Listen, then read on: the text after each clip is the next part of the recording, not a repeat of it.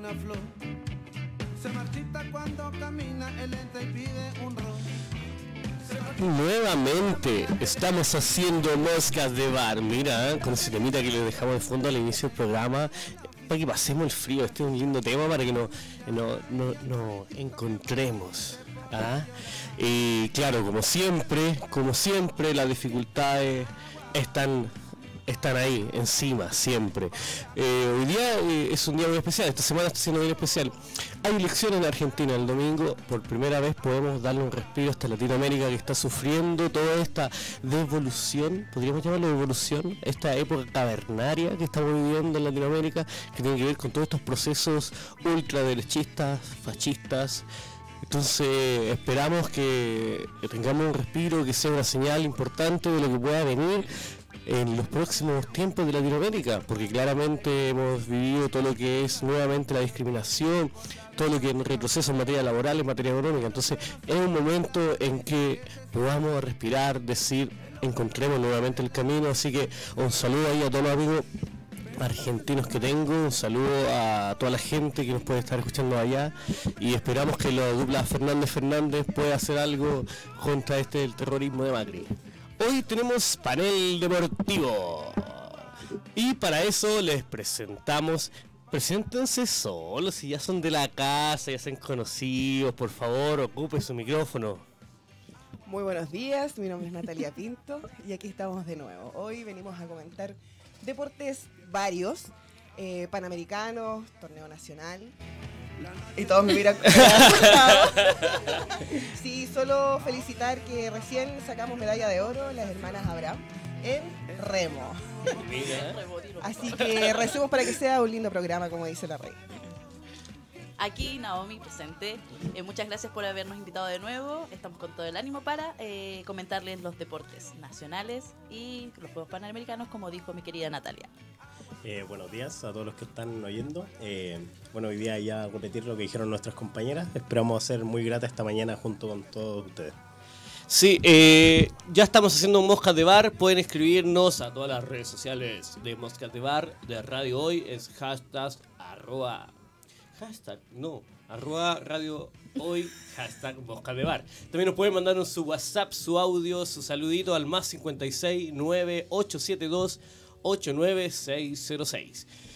¿Con qué, ¿Con qué partimos de todo esto que está aquí? ¿Podemos partir ah, con los Juegos Olímpicos, con el torneo nacional? Olímpicos no, Juegos Panamericanos. Panamericanos. Hoy día ando de una manera. hoy día debería haber quedado en la casa. Increíble.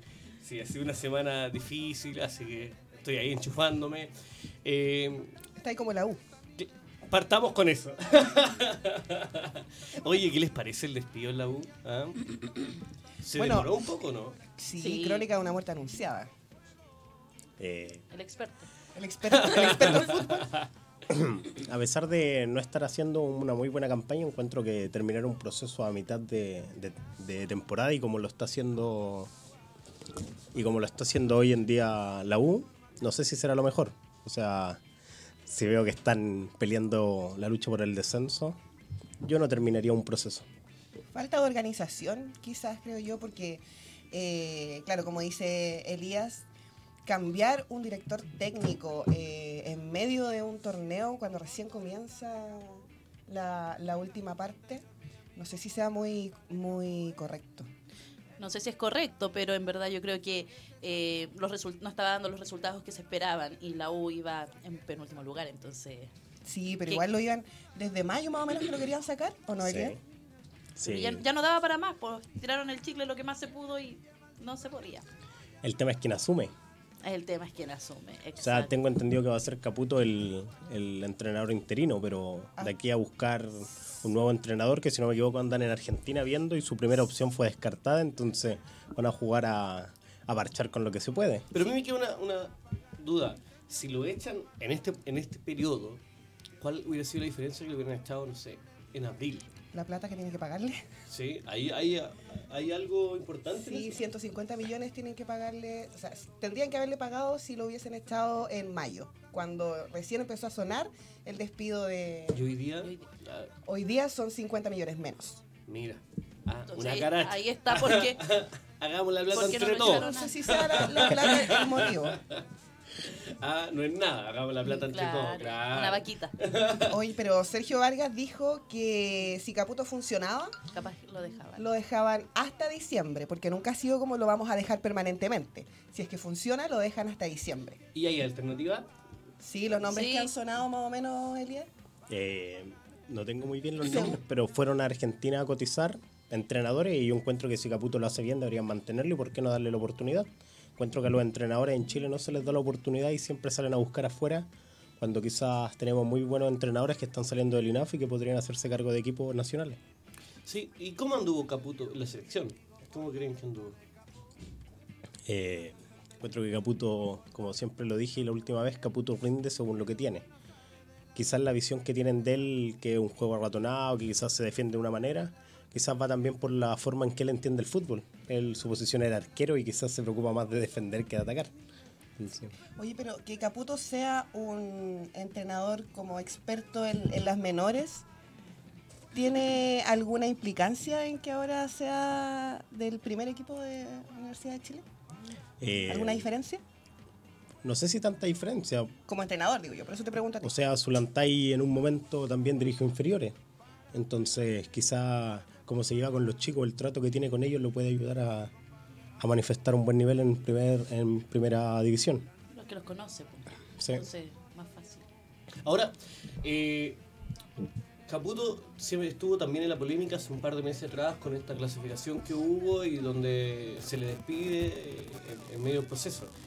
Ahora, a la U, ¿qué le falta? Le podríamos decir. Porque Caputo puede venir eh, y colocar a los mismos 11 y no cambia nada, a lo mejor. Ganar. Pero ¿cómo ganamos? Básicamente le falta ganar.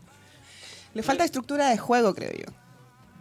O sea, yo no creo que sea ganar. O sea, ganar es lo que necesita por un tema de puntaje y todo el tema, pero yo encuentro que la U hace, viene años con problemas de, de dirigencialmente, no saben qué hacer. O sea, tenemos un jugador que habla sobre su entrenador, tenemos un dirigente que apoya al entrenador y tenemos jugadores que salen respaldando al, al ex capitán. Entonces, yo encuentro que ahí está el problema de la U. Por algo han pasado tantos técnicos este último tiempo. Falta un poco de unión, quizás, en el equipo. Sí, soy, estoy totalmente de acuerdo. Creo que también eso lo hablamos con la selección chilena en, en la Copa la América. Copa América, Que claro. los problemas internos terminan eh, Reflejando eh, en el equipo lo que. en el juego, más que nada. Exacto. Y Johnny, por ejemplo, tendría una volver a la titularidad. Iba a decir Bueno, a conducir Caputo equipo, lo puso en el entrenamiento de ayer. Con Bocellur también. Sí, le pidieron a Caputo que pusiera a Johnny Herrera porque era como el mejor arquero que había tenido la Universidad de Chile. O sea, yo tengo ahí mi... Eso es lo que. lo Mi que opinión yo- personal, lo que o sea. Tírela, por favor. Eh, La gente está esperando su opinión personal. Para eso viene este programa. O sea, yo, yo encuentro que Johnny Herrera, a pesar de todos los títulos que tiene, si no me equivoco, el jugador con más títulos a nivel nacional, eh, 16 si no me equivoco, eh, es un jugador que no sé si ya estaba para la primera división. O sea, el, el último desempeño cuando decidieron sacarlo venía de, de varios partidos en los que su desempeño no era, no era el apto. De hecho, me acuerdo del último partido fue un balón aéreo en el que la soltó y casi tiró el balón hacia adentro. Entonces, si es por un tema técnico en el que deciden que su jerarquía pesa y debe ser titular, lo puede hacer. Pero el fútbol se mide por estadísticas. Entonces, si Johnny Herrera. No sé qué fútbol mide usted. Ah, mira tú. El fútbol se mide por estadísticas, se mide por premio al final. Entonces, pero el fútbol es un deporte colectivo. Pero se mide por premio. Entonces, en ese caso, si Johnny Herrera. Entonces sido- deberíamos hablar de Católica que va primero, nueve puntos, y no del que va último. Ah, Porque pero es que es más importante que la Universidad de Chile se vaya a la B. Para mí es más importante el que sale campeón. Nunca se habla de los perdedores. Siempre se habla de los perdedores. Yo prefiero entonces hablar de Católica que va a 9 puntos en mitad de tabla, antes del que va a 25 puntos, si no me equivoco, eh, de diferencia del primero. Pero vamos a hablar de Católica, vamos a hablar de la U, vamos a hablar de lo que está pasando en Colo Colo. Pero yo creo que es súper interesante también esto de que, porque si vemos, si bien la U está peleando el último lugar, tenemos por el otro lado, por ejemplo, a Colo Colo, que es el, el archirrival, que tampoco lo está pasando bien. Aún más, teniendo en algún momento posibilidades serias de pillar a la Universidad Católica, se hizo agua entre medio. ¿Qué, qué está pasando también ahí? ¿Qué- ¿Cómo lo ven? No sé, yo creo que cuando jugó Colo Colo con, Barne- con Barnechea, bueno, fueron dos partidos, eh, jugó, muy bien. No sé qué, no vi el último partido de Colo con Curicó Unido, pero eh, se le fue la oportunidad. Estaba en segundo, Católica primero, Ya está el torneo definido. No, yo creo que no está todavía el torneo definido. Pero de todas formas también hay que hacer mención a que el fútbol, la calidad del fútbol chileno actual es pésima. Sí, pues Colo Colo ya no es lo que era hace, ¿cuánto? Hace 20 años atrás quizás. Nada es lo que, Lo que- era hace 20 años si atrás. yo fuera lo que era hace 20 años atrás. Todo tiempo Oye, pasado fue claro. mejor. Pero hoy día Jorge Valdivia sale, por ejemplo, ayer, perdón, sale dire- criticando directamente a, a su entrenador. eh, ¿Qué está pasando ahí, Elia? O sea, no. eh, leí la, la mini acusación que dijo y habla sobre su renovación. Él dice que, que él tiene ganas de renovar, pero depende de la dirigencia el si lo hacen o no. O sea, encuentro que Valdivia, a pesar de la edad que tiene, un jugador apto para el fútbol nacional, que tampoco tiene una categoría tan alta. Y él una vez salió diciendo que el fútbol es para los que piensan. Y él en la cancha piensa, y piensa bastante bien. O sea, sus pases entre líneas hasta el día de hoy, no hay otro jugador en Chile que los pueda hacer de igual manera. Entonces su renovación, que se debería hablar a fin de año y no ahora que está recién comenzando la segunda vuelta, Pero él pone, lógico. él pone una cosita para también por el tema de renovación, que aparte dice, a Colo Colo le faltan refuerzos. Que es donde emplaza directamente a la directiva. a la directiva. En este caso estoy, sí, de acuerdo. Es que yo siempre voy a estar de acuerdo con él. Valdivia Lovers. ¿Sí? ¿Por qué? Sí, porque como dice Elías, no hay un jugador en Chile que tenga la calidad de... Mira, de por él. primera vez están de acuerdo en algo, es importante que la gente lo sepa. Así que sí, le faltan refuerzos. Ahora yo no sé cómo está, eh, si es que está buscando refuerzos Colo Colo efectivamente. por, lo que, por lo que da a entender Valdivia, pareciera que no, que hay no están haciendo ningún movimiento, que no están haciendo, no tienen ninguna intención.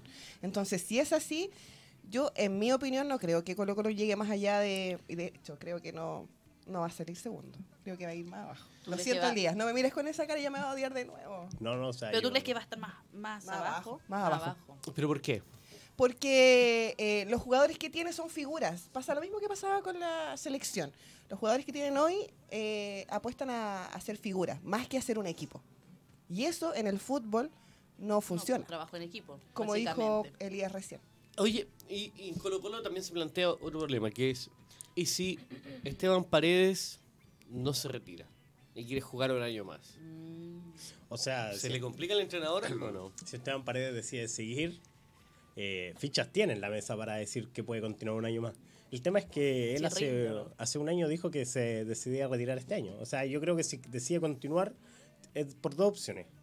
Una es no haber superado el récord que tiene, si no me equivoco, el chamaco.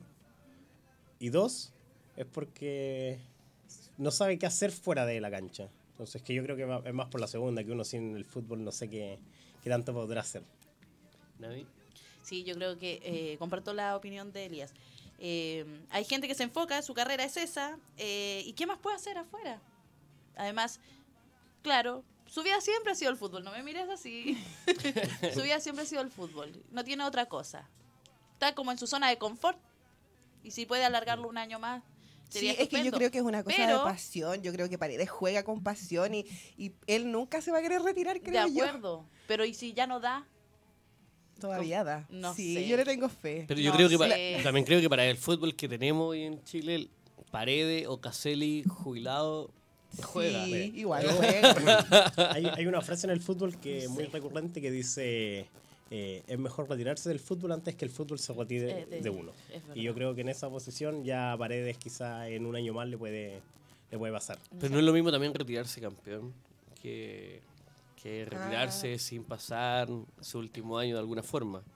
También puede ser una, eh, esa una de las opciones, porque está esperando que Colo Colo mejore el- su calidad de juego para poder retirarse. quizás. O y sea- no le puede costar a Colo Colo que ya no rinda tanto eh, eh, y lo que decías tú, ser figura y que quiere retirarse así bien él y que termine perjudicando al equipo. Es un buen punto. Sí, yo creo que puede pasar, pero a mí me, me hace me hace eco en la cabeza el ego de Esteban Paredes. Por muy buen jugador que sea y por toda la admiración que yo le tengo, su ego creo que va a poder más. Ahora, porque también, se puede complicar porque una cosa es que, o sea, puedes tener un Esteban Paredes, pero también le sumas en edad y en físico, digo yo, en condiciones, eh, a un Jorge Valdivia, a un Valdés, Entonces se te va haciendo un fútbol un poquito más lento, a lo mejor se te va se te vas teniendo un, un equipo que va superando la edad de... ¿Quién soy yo para hablar de edad? Pero eh, me refiero a la edad de dentro de, de- Del fútbol. del de fútbol y del deporte.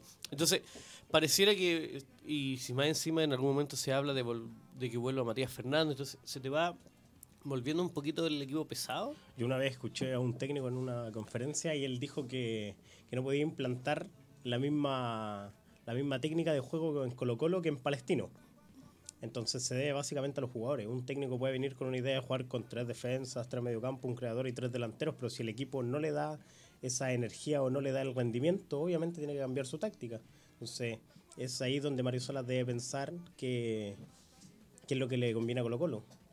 Porque no es fácil sa- hacer un cambio y sacar a, a Paredes o sacar a Valdivia. No, No, porque son, son jugado- figuras, son po. jugadores que son, o sea, nadie es irreemplazable, pero son jugadores que si los si Salas los saca eh, van a ser súper difíciles, o sea, súper difícil que encontremos un jugador que haga en los movimientos que hacen ellos, la capacidad de, de coordinación que tienen ellos entre la mente y los pies. Pero eso tendrá que ver con que el hincha del Colo no, le, no, no está dispuesto a darle una oportunidad a gente nueva. Pero el hincha del Colo Colo yo creo que va según lo que hablan los dirigentes. Si los dirigentes apostaran en, un, en jugadores más jóvenes, Mm, yo sí, creo que el hincha razón. sí podría descubrir jugadores nuevos. ¿Y qué hace falta para que los dirigentes crean en un en, en personas nuevas o en jugadores nuevos? O sea, yo creo que hay que separar lo que es dirigente del, de- del equipo. Colo Colo es un, es un equipo que, que no sé si estará de lleno compartiendo los mismos pensamientos que tienen los dirigentes. O sea, yo encuentro que Paredes sí es alguien de los que, de los que tiene para hablar en Colo Colo y, y se dio con la salida del, del arquero, que en medio de la entrevista él fue y conversó y... O sea, no cualquiera puede llegar y hacer eso. Entonces el peso que tiene él en el club es bastante.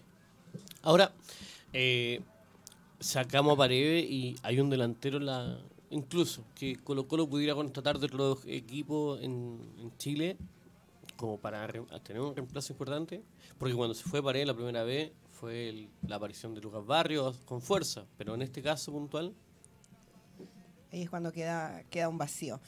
Pero eh, lo hemos venido hablando hace un rato ya, el recambio del fútbol chileno en general está difícil.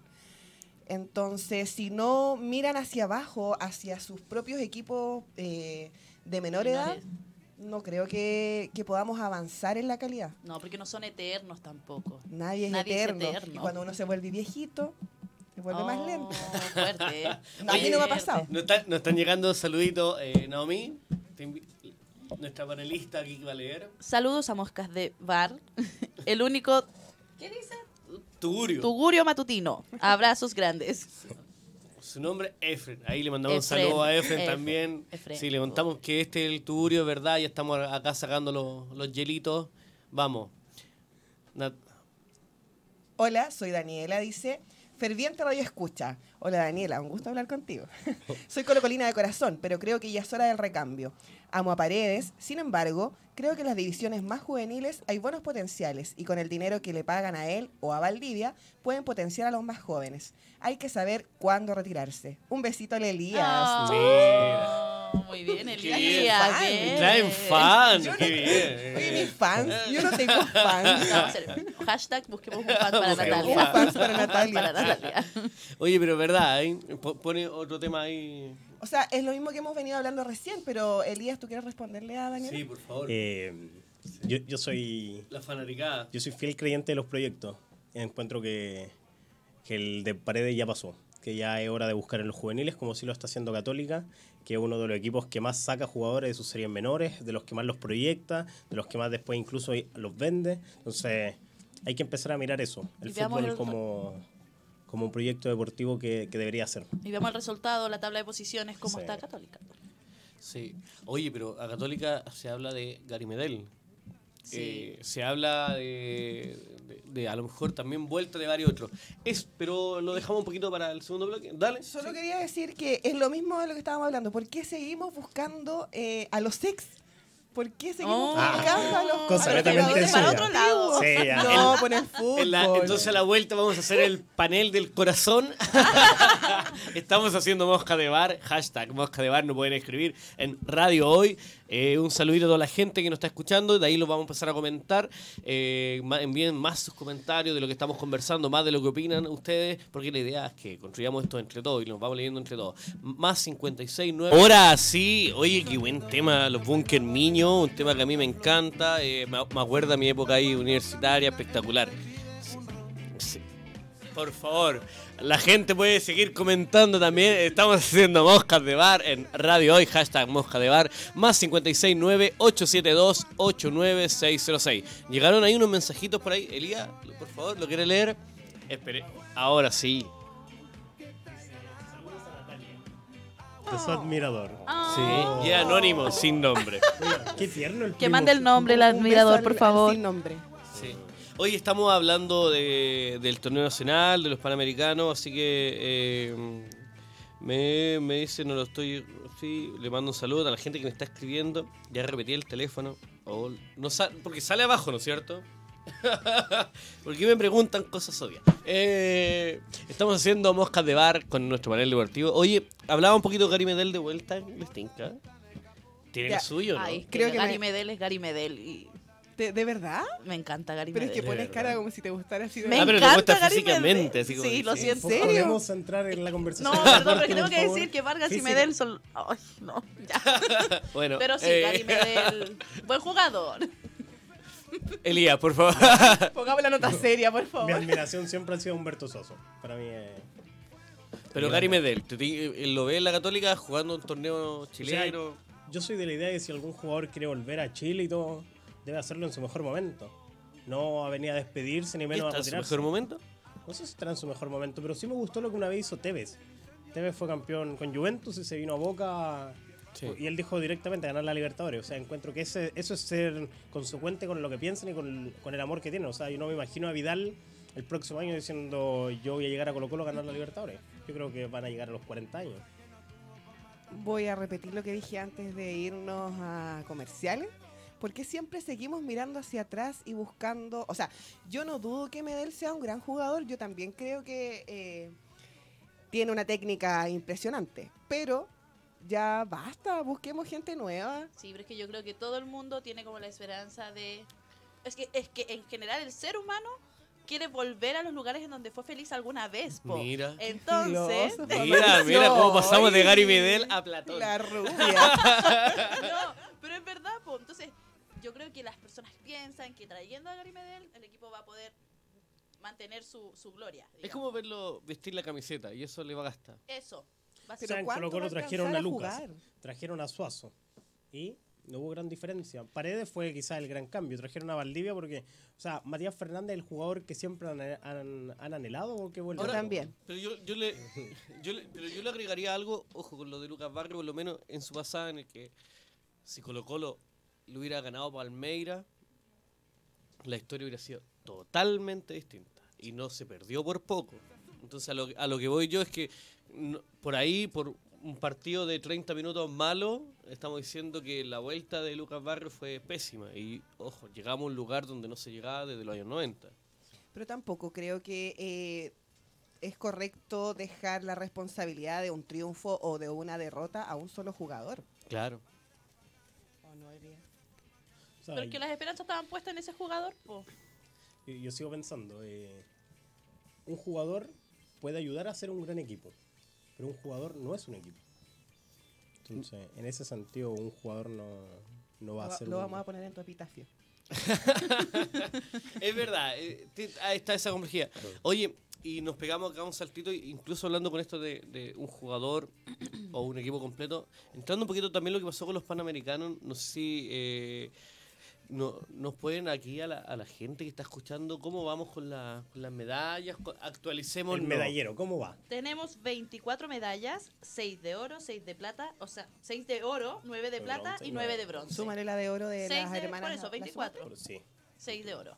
Vamos. Podríamos decir que es un buen resultado. O sea, O si no me equivoco, ya superamos el- los Panamericanos de- del 2015. Pero depende con quién nos comparemos. También, pues Estados Unidos tiene 63 medallas de oro. Sí. Oye, eh, llegó un comentario ahí. Eh, ¿no? Dice, creo que el traer a un exjugador tiene más sentido por un tema marketing que de técnica propiamente tal. Totalmente de acuerdo. lo mismo. Eso para que no quede en el tintero de que va avanzando en el programa y no se lee los comentarios. Perfecto. Eh, como estábamos hablando, eh, pero los panamericanos pasa algo. Primero que eh, estos son deportes que en Chile no digamos que son... Yo me gustaría citar lo que dijo Felipe Barrento, que fue el arquero de balonmano, que puso, sean beneficiosos para la gente que viene más abajo. No se merecen tragar tanta mierda, se merecen mejores condiciones. Y Mira. después dice, la gente joven no tiene que volver a pasar por eso. Creo que esa crítica va directamente al gobierno y que debe ser, debe ser tomada en cuenta. O sea, que un jugador después de ganar una medalla de plata, que lucharon por la de oro claramente, y que, si no me equivoco, es la tercera medalla que ganan en deportes colectivos de esta magnitud, si dice eso es porque algo hay detrás. Absolutamente. Yo creo que el, en este caso el gobierno debería crear políticas públicas que ayuden a los deportes en general, no después de que ganan, sino que antes, de Antes. que ganan.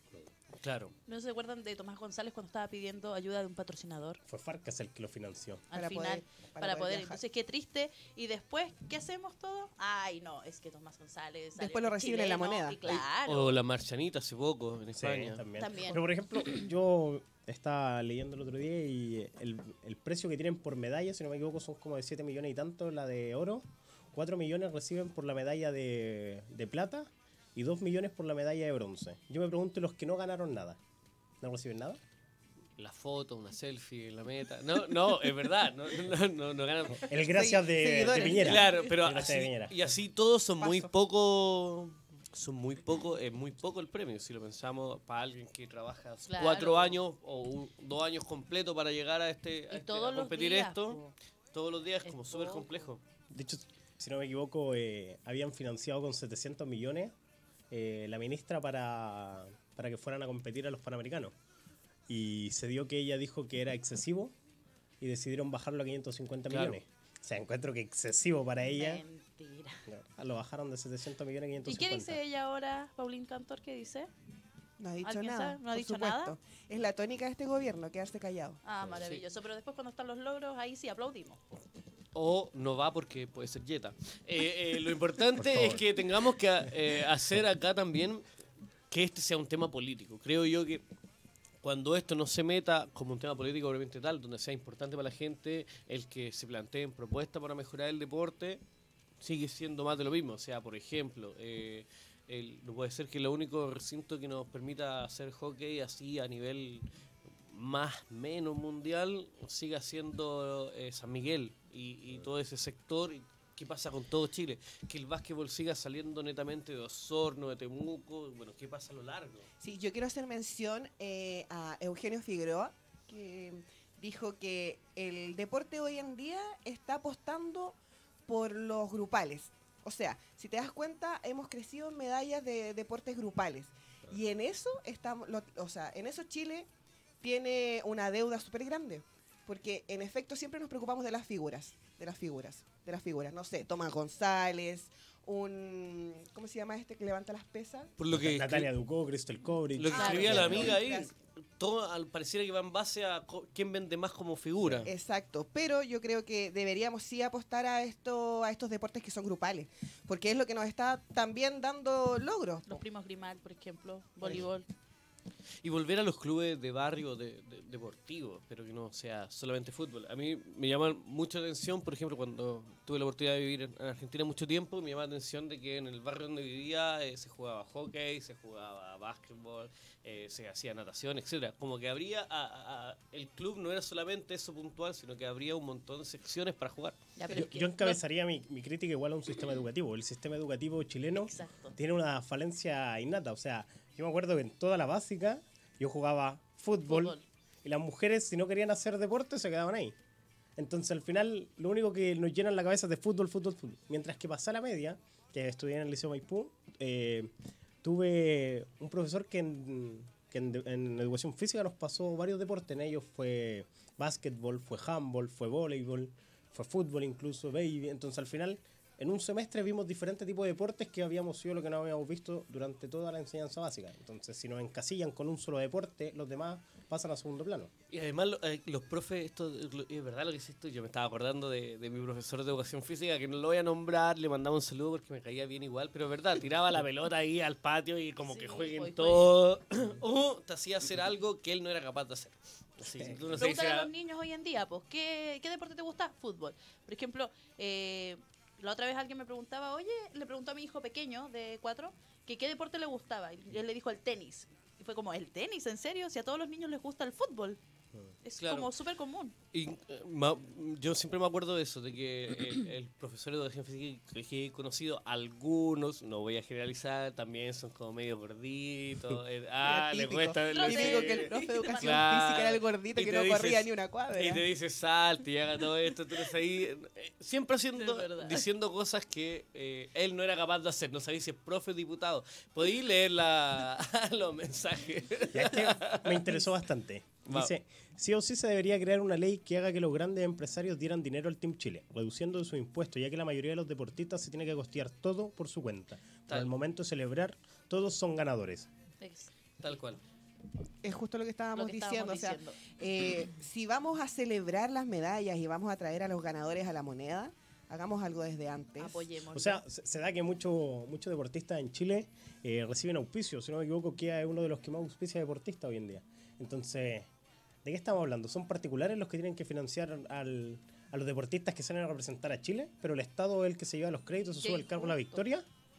Me parece netamente irresponsable del Estado. Hay que de- democratizar también las federaciones, que creo que es importante. No puede ser que el hijo del presidente de la federación sea el primero que esté viajando en- y en clase alta, mientras los demás van en clase económica y tenga hotel y vaya con la familia a un hotel todos juntos para ver al hijo del, del presidente de la federación. Acá se tiene que democratizar un poco también. Es que eso yo creo que es lo que te acabo de decir, falta de políticas públicas, que regularice, que controle y que eh, dé el apoyo necesario a los deportes en general y no solo al fútbol. ¿Y quién debería controlarlo? Debería, por eso, si se crean políticas públicas, en de estas políticas públicas es- hay que eh, especificar el control, eh, no sé, todo lo, lo que van a apoyar monetariamente, físicamente, in- con infraestructuras o demás. Sería un alivio igual para el deporte nacional. Imagínate andar buscando auspiciadores, eh, andar buscando Y es alguien. algo que se viene pidiendo hace tantos Eso, años. tantos tiempo y no han hecho nada. Y después, como decimos, pues después los aplausos se los lleva quién? ¿Cómo que llama la tabla de los Los panamericanos? panamericanos. Sí. Como estamos. Con la medalla de oro debimos haber subido un puesto, si no me equivoco. Eh, espérame un segundo. Estamos en el noveno lugar. Noveno lugar. Noveno lugar. Pero aún así, todavía es bueno porque podemos ganar otra medalla, si no me equivoco, el día domingo cuando se enfrentan en. Que clasificaron dos chilenos a la final. Así que ya tenemos una medalla más de oro asegurada. Asegurada. Mira, mira, no. sí, Apuestas. por Me, favor. me gustan las apuestas de Elías. Sí. ¿eh? ¿Qué que se nos viene en materia deportiva, podríamos decir, de aquí a dos semanitas? Ah, ¿Qué se nos queda en agosto? ¿Qué podríamos decir? Terminamos los panamericanos el domingo. ¿Alguien se la juega por un resultado? ¿Cuántas medallas nos traemos? Porque hasta el momento, ¿cuántas O tenemos? sea, ya superamos las, de, 24. las del 2015, que me parece un muy buen proyecto. Si logramos ganar todas las que obtuvimos y superar las anteriores, ya, ya es un logro. Sobre todo con la ineficiencia que, que, que tenemos en infraestructura y, de- y demás, es que son los deportistas chilenos. Yo no sé si me voy a arriesgar con un número, pero sí eh, les voy a hacer mención a que el domingo terminan los Panamericanos y en la ceremonia de clausura hay un momento súper importante donde Lima le va a entregar la posta a Chile porque los siguientes Panamericanos son en Santiago, en el año 2023. Y eh, los estadios donde se va a realizar esto es en el Estadio Nacional, San Carlos de Apoquindo, Parque O'Higgins y Parque de Peñalolén. Y que ahí me parece un problema, porque si no me equivoco... eh, Siempre tiene un problema, Eli. ¿Qué pasa? Los panamericanos, ¿por qué no llegaron a nosotros? Nos van a llegar el 2023. Porque se baja a Buenos Aires. O sea, competimos solo. Competimos solo y hay 350 millones Pero- que van a estar Siempre destinados. tiene que mirar el lado malo. Sí. Bueno, vamos a mirar el lado bueno, vamos a tener Panamericano del 2023. Pero es verdad, con la COP nos, nos pasó lo mismo, que se bajaron países para que hiciera la COP en Chile y, y no sé, siempre, nos- felices, siempre nos pasa lo mismo. Oye, y Oye, el eh, nos, queda, nos quedan tres minutitos. eh, viene el, viene el clásico. Viene el clásico. ¿Alguien eh, tiene, se apuesta con un resultado en tres minutitos? Oh. Vamos. ¿Quién, Tirita, tirita. ¿Quién gana? No, yo me abstengo de, de dar resultados en los clásicos. Hoy día estamos jugando, por favor. Jueguese. no, me abstengo. ¿Cuál es el clásico? ¿De qué? ¿De qué estamos hablando? No, no, es que por eso. que va- viene el Ya, de- pero da, di por la información. Dale, dale, así. vamos. No, no, yo iba a decir la información de los partidos de este fin de semana. Dale, A ver, da la información de los partidos de este fin de semana. El viernes, eh, Curicó y Universidad de Concepción. El sábado, Cobresal Iquique, Universidad de Chile Antofagasta, Everton, Unión Española, Audax y Huachipato. Y el domingo, Palestino contra La Calera, O'Higgins contra Colo Colo y Católica Coquimbo. ¿Cuál es el clásico? Esa es mi pregunta. Sí. Oye, eh, nos estamos despidiendo, nos estamos despidiendo. Yo no digo este fin de semana, ¿eh? yo digo que en el mes viene el clásico y sería Ah, súper interesante sí. también que, que- que se jueguen con un resultado, porque ahí la gente después se Que lo cobra. Que gane Colo Colo. No, si yo me juego con resultados, van a ser con los panamericanos, que me parece más importante que enfocarnos solamente en fútbol, que se le da tribuna todos los fines de semana. Vamos, jueguese con una medalla. Espero que ganen tres medallas más de oro. Tres medallas. importa. Dos medallas más de oro. Sí, yo también pienso que dos medallas. Para Sí. ser realista. Sí, pues tampoco nos vamos al. al Esto es una apuesta, esto está grabado, la gente va a mandar cómo Ya, van a pagar su cuatro, apuesta quien entonces. falle. Ah, Yo digo cuatro entonces, Ahí está. digo. ajá. ¿Se acuerdan? ¿Se acuerdan todos? 4-3-2. 4-3-2, así que Invita al café. eh, el Ya, que... el desayuno. El que pierde El invita al café. Oye, esa, eh, se le agradece a toda la gente que hoy día nos escuchó. Elías, lo ¿Puedo último. mandar un saludo? Eh, quiero mandarle un saludo a Catalina, que está fuera de Santiago. Es una magnífica persona y que la quiero mucho. Que se, me había, Sí, se me había olvidado decirlo. Qué lindo. Sí. Eh, a veces es tierno. Y, ta- y A también le mandamos, oye, yo le mando un saludo a mi hermano que ayer estuvo de cumpleaños y por eso ando con mucho sueño. Eh, y- así que le mando un saludo también a toda la gente, a toda la gente que nos estuvo escuchando. Muchas gracias por haber venido, por haber estado en este panel. Ahora viene, eh, viene Sonidos del País para que se quede acá en Radio Hoy. Esto fue Moscas de Bar. Soy Cristóbal Bardones. Muchas gracias por acompañarnos.